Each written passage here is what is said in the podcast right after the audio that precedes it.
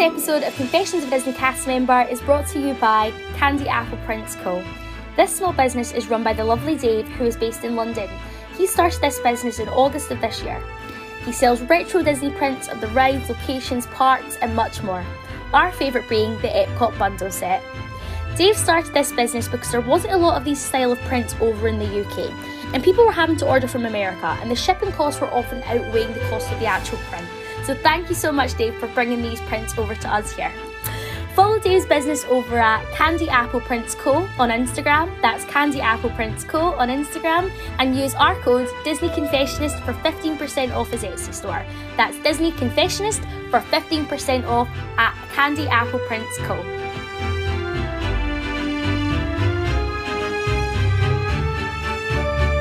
Welcome to another episode of Confessions of a Disney Cast Member, where I chat to Disney cast members from all walks of life and, of course, all walks of magic. For today's episode, I will be talking with Miss Ellie Steadman, who sprinkled her pixie dust in Disney's Epcot on the CRP. Hello, Ellie. How are you? Sprinkled pixie dust. I like that. That was cute. All the pixie dust. How are you? I'm good. How are you? Yeah, not bad. Just do it. Just trying to relive the Disney dream day in, day out. You know? But yeah, we don't have much time on this podcast, and I want to get through as much as possible. So shall we get cracking? Let's do it. Go for it. Let's do it. So you have only done the cultural representative program, right? You didn't do a college program. Just that one, yeah. Just the CRP. What was your inspiration for applying for the program? I think I didn't even know it was a thing until I first went to Disney World when I was maybe 19, and I was very naive to what Epcot was. Got there and was like, oh, look at all these countries, this is cute. And then I think maybe by country 3 I was like, hang on a minute, these people are actually from their countries. And by the time I got to the UK, I was like, are they going to be British? Are they actors? You know, when people used to think that we were Americans with bad accents, I was not sure. And I went into the sportsman shop, the one that sells all the football shirts, and got chatting to this guy. And sadly, I can't tell you his name. He was slightly older. And this was... well, this is like, I was 19, I'm 26 now, so this was a while ago, but I was just like, are you really British? And did all those things that now I hate myself for.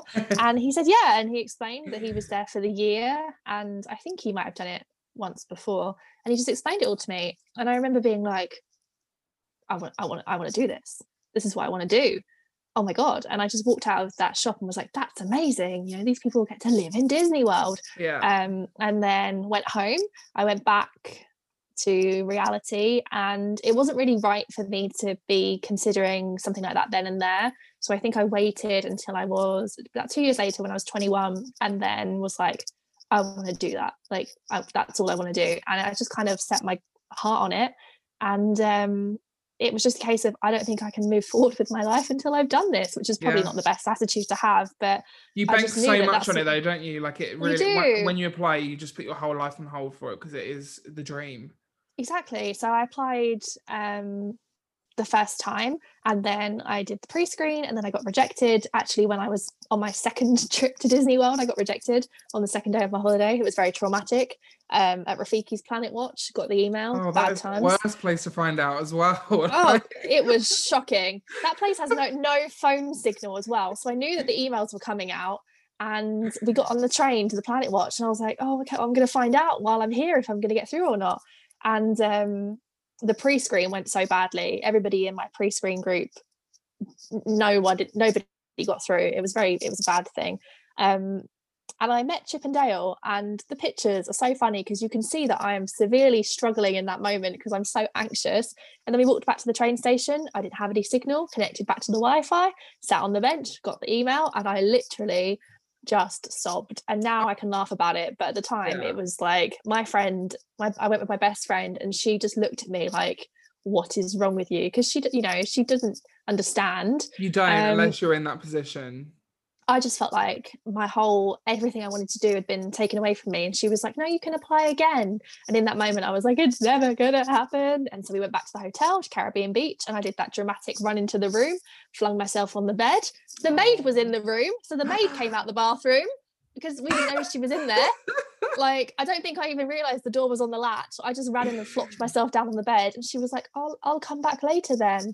So it was all very funny. But no, then I knew that, like, after I cried about it, I was like, if I want to do this, the only way it's going to happen is if I apply again. So thankfully I did, and then got it. But yeah, amazing. I don't even know what you asked me. I've just rambled, I'm sorry. No, you covered everything there, which is amazing. But obviously you then went on to work for Disney Cruise Line as well, which I forgot to mention at the start. So what was your main, was it just that you wanted to carry on working for the company, or was, like, what was your reason for deciding to go and be a Cruise Line cast member? It was sort of that. I mean, I applied for Cruise Line about 2 months before my program ended. So I think I sort of applied end of February.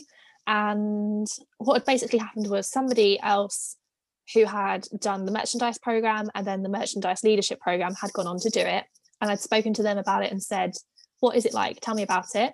And then I went on a cruise with some people from our program, and I was just asking everybody, tell me, what is this like, because it's just such a different world. I was really invested into how do these people make this happen for the guests, you know. So I had the best time on the cruise, and it was coming to the end of my program, and I just thought, I really don't want to move back to Essex. I don't want to be back at home in the rain. I want to still be surrounded by magic and happiness, and I still want to wear a name tag and make magic and sprinkle pixie dust. So then this friend who went on to work on the ships had posted something about the fact that he was a manager at the Bibbidi-Bobbidi Boutique, and I was like, that is something that I've always thought was so cute, and I would love to do that. It would have been something I'd have loved to have done if we could have done other roles. And he messaged me and was like, I think you'd be great, let's get you set up for an interview. And it just happened, like, amazing. I had a really quick interview, I think, because I was on my program. That obviously was a massive help. If you work for Disney then and you apply for another Disney job, they already know that you're Disney approved, for lack of a better way of putting it, because you're already there. So I applied for that, and then I told you when I found out I got Cruise Line. This is quite cute. No, you haven't. So I was with Ollie, and we were on the Keys to the Kingdom tour, and I sort of knew that I was going to hear that day, right? And I was quite confident, which was unlike me. But just because of how the interview had gone, I thought it was going to go well. And we were on the Keys to the Kingdom tour, and I don't know if you've done it, but you can't really be on your phone for a lot of it, because a lot of it is backstage. So we'd be backstage somewhere where you can't have your phone out, and my phone would ding, and I'd be like, is that it? Is that the email? And that just kept happening, and we'd go back on stage, I'd check, and it would be Amazon or Domino's or something. Oh, no. And then we went to have you done the tour? I haven't, no. So right at the end, they take you down to the tunnels, and they take you to the little Walt Disney tribute, and we were there, and my phone dinged, and I was like, ooh.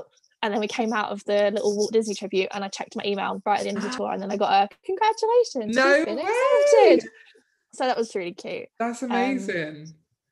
So that was really, like, I think I've struggled more with leaving the program in the last sort of 18 months than I have the first year, because I literally left the program and went straight to the ships pretty much. So I didn't have that sort of come down, you know, back to reality that everybody else did, because I left that program knowing I was going to do something else that was magical and different. So yeah, technically I'm still employed by them, but coronavirus. So. Yeah. Not exactly the cruise ship right now. It's about 7.5 months. Yeah. But, you know. Yeah. So I don't want to ask you, do you have a preference between the roles, but I'm going to. Do you prefer working in food and beverage, or do you prefer working in the Bibbidi-Bobbidi Boutique? I don't. They are completely different, and there is magical aspects to both. From a completely blunt point of view, working on the ships, you make good money and you save good money because you're on a ship, so you're not paying any rent, you're not paying any bills, you've got nowhere to go and spend money, so you save really quickly, but you make more money doing the Rose and Crown, of course, but then you're going to spend that money, so exactly, 100%. That probably balances itself out. Bibbidi-Bobbidi Boutique, you're playing a character, you know, you're you, but you're a fairy godmother version of you, so whereas in the Rose and Crown, you just chat as if you're yourself. So they are completely different. She loves them both. I love them both, but I think whenever I've been asked this, I always say the Rose and Crown, just because that's a lifestyle and an experience compared to, like, living on a ship for 6 months is really, really hard. Well, that was the next thing I was going to ask you was with regards to the living experience. So RIP Disney housing. It's just our housing. They're making a new one, you know? Yes, exactly. But still, RIP to the old. RIP. I'm hoping that one day I'm going to be able to make merch that says RIP Disney housing on it, which is why I'm trying to brand this. Oh, okay. Hashtag RIP. Yeah, Disney get that housing. Hashtag going, guys. I buy it. So with, to touch on your CRP first, what housing complex were you in and what was your living in America experience like? I was in the Commons. I was in a 4-bed, 8-girl, which I think is the biggest you could get at that time. Yeah. I don't even remember. I didn't want to live in Vista Way. I just wasn't really keen on that. Because I think I love. Sorry, this. I'm so sorry to everyone that loves Vista Way. This was before. In hindsight, when I got there, I would have been absolutely fine there. Yeah. I just think before I read too many negative things that it scared me. But I know now, and I had a lot of friends that got there going, "Oh my god, I'm in Vista Way. I'm going to hate it," and they didn't. It was fine, you know. I would have loved to have been that close to Chick-fil-A. I really would have. Yes. So I wanted to be in the Commons or Chatham. That was my preference.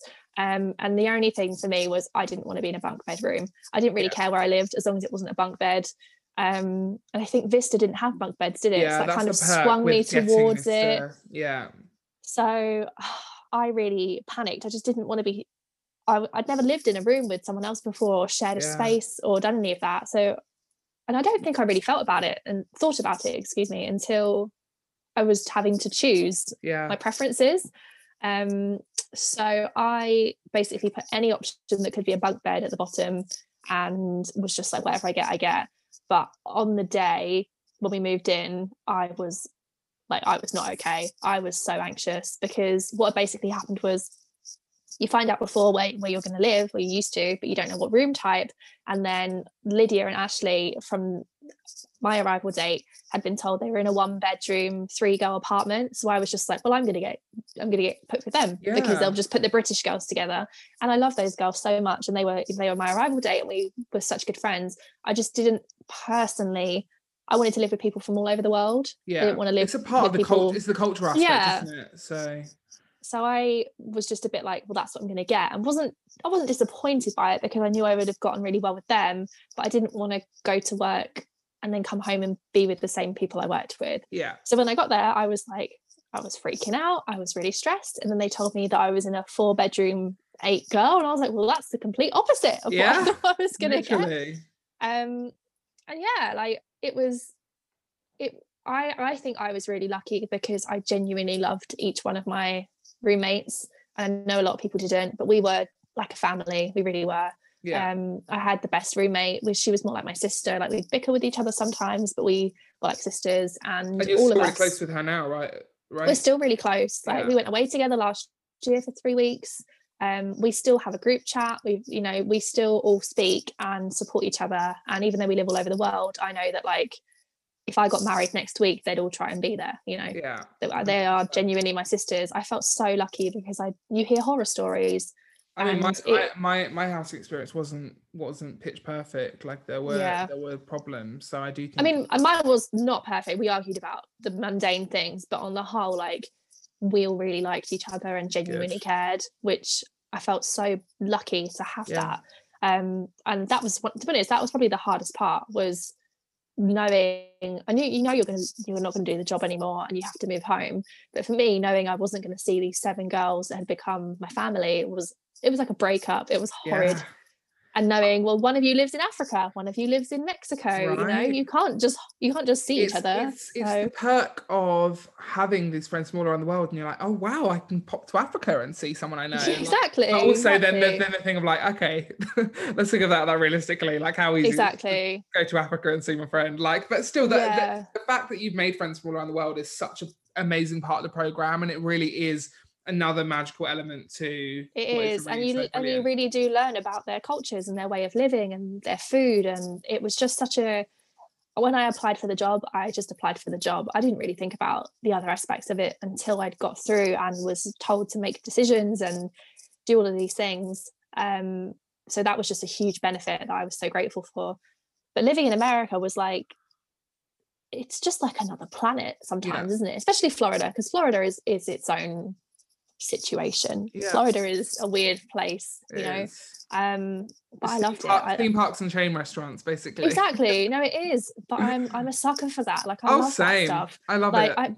Could I live there my whole life? Probably not. No, I think I'd go crazy. But for that 1 year of you know, leaving work and going to Target at 2 a.m. and buying huge bags of chocolate and candy because you can't get them in the UK. I miss the Scoopy crisps. What are they called that you can like scoop dip with?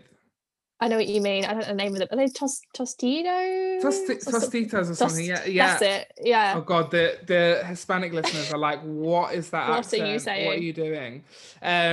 So I lived with Mexicans for a year, and they tried to get me to roll my R's, and I literally like, not happening. I'm the worst. It's not happening.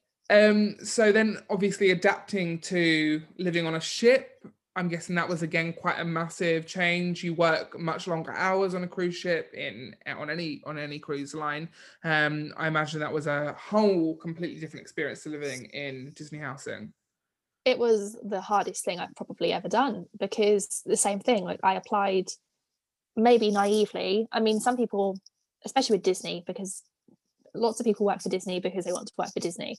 I don't know if people like Carnival Cruise Line have that same situation. They might do, but naively I didn't want to work on a ship. I wanted to work for Disney. You know, it wasn't like I was interested in being a crew member at sea. I wanted to continue my journey with Disney and make magic. So when you move onto the ship, your first week or your first 2 weeks is health and safety, ship safety, what to do if the ship sinks, like everything that you need to know about living on a ship. And I remember sitting in that classroom being like, what have I done?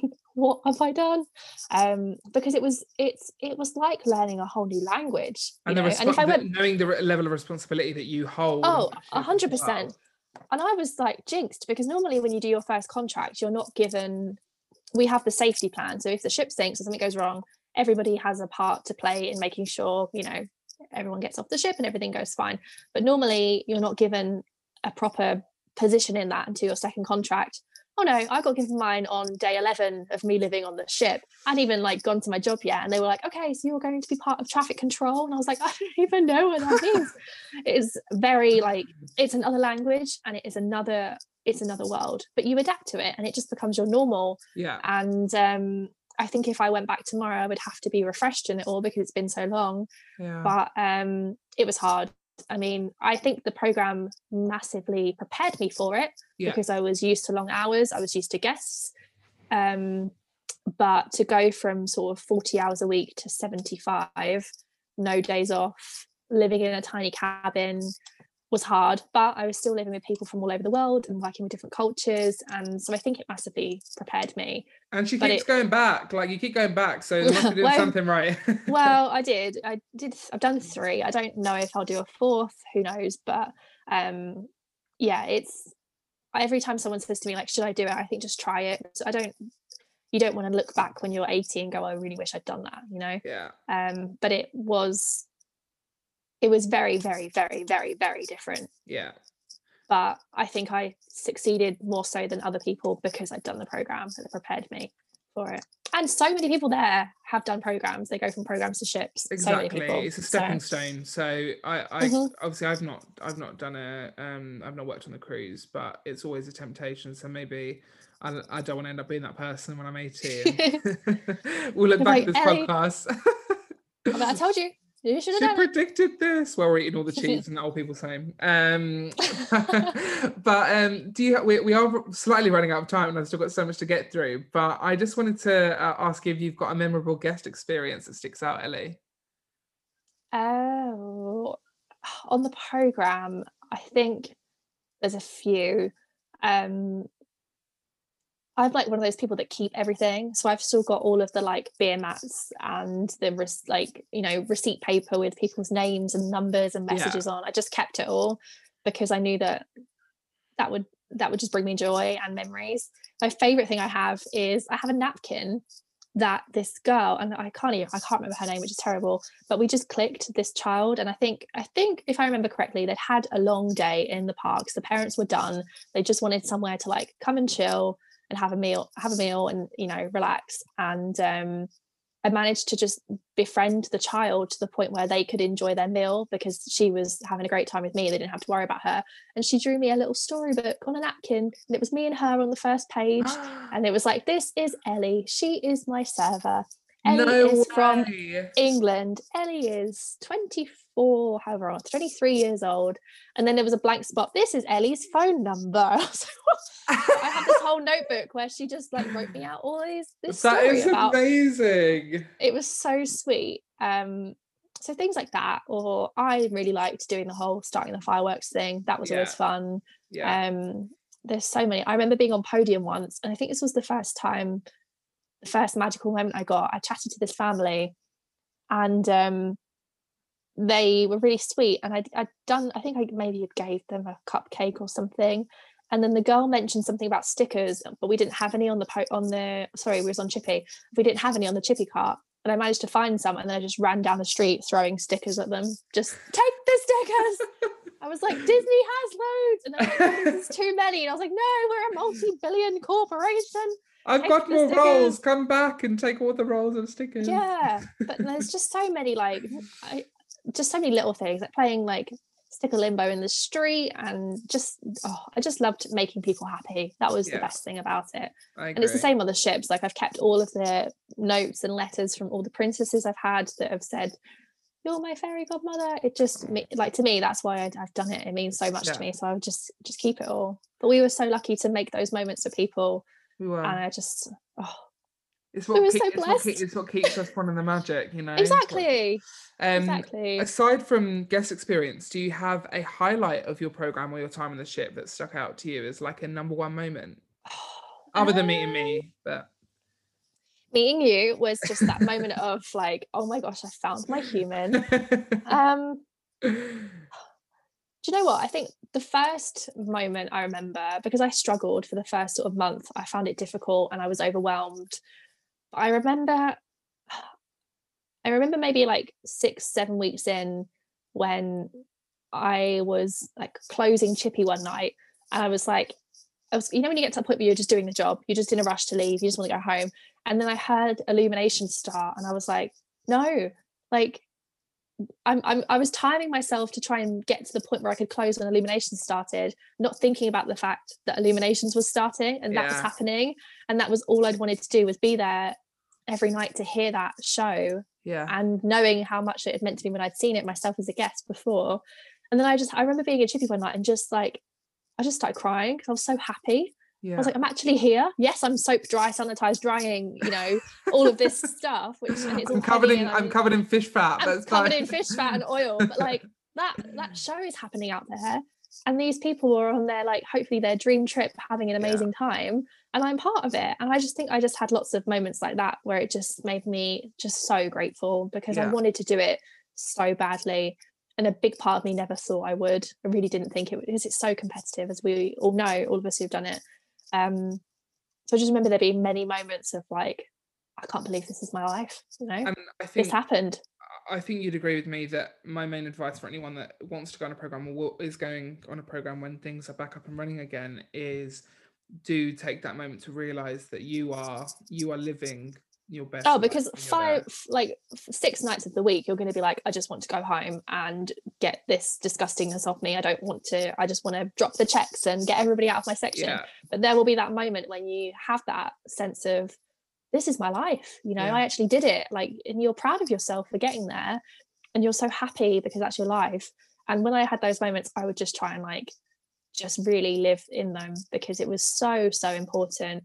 And then there was everyday things, like, you know, getting to go to like previews and the backstage tours, and all those things are amazing. But for me, just like being able to do the job, and like even when I was late to work, running across the past Space of Earth, like I was still like, woohoo! You know, just I asked you this in the last podcast that you did with me, but I'm gonna ask you again. It's your final question. If you could go to Disney right now, Ellie, what would you do? I'm assuming it's like virus free. Yeah. Yeah, virus free. Just to clarify. Don't necessarily. I'd go and buy any mask. I would go and buy masks and some sanitizer. To be honest, at this point, it's months since you asked me this. Last time I think you asked me my perfect day, and I was like, I would run from here to here and blah blah blah. Right now, like 6 months on, I just want to sit on the hub grass with a Starbucks and be basic and like watch the castle stage show and just be there, you know, like 100%. Either that or just strolling through the World Showcase. I just love walking through the World Showcase, preferably during a festival. Eating. Yeah. Just eating. I just want to be there. I can't even tell you anymore. I want to do this ride and this ride and this ride. I just want to be there. But when the virus is gone. Just getting off the plane at MCO, getting on the Magical Express. When he goes, I'm the mayor of Buddy Dyer, I will cry. I'll just cry. Like, welcome back to Florida. If you're visiting for the first time, I'll be on that monorail sobbing, and people will be like, get away from the crazy woman, please. She might have... No, I'm not going to say she might have. Hopefully it'll be over by then. It will be over by then. That's when we can go back. Exactly. Hopefully. Ellie... And I just hope it does. I just hope for everybody that everyone can go back and people can go do their programmes and everything. So fingers crossed. 100%. I hope so too. But that is all we've got time for, Miss Steadman. I know we could talk about this for hours and hours, but thank you so much for joining me today. So one huge thank you to Miss Ellie Steadman, everyone. Thank you for having me. Of course, no worries. And that has been another episode of Confessions of a Disney Cast Member. Don't forget to go and subscribe, follow our Instagram, and listen to all of the episodes because we're all as magical as each other. Keep spreading the magic, everyone, and bye for now.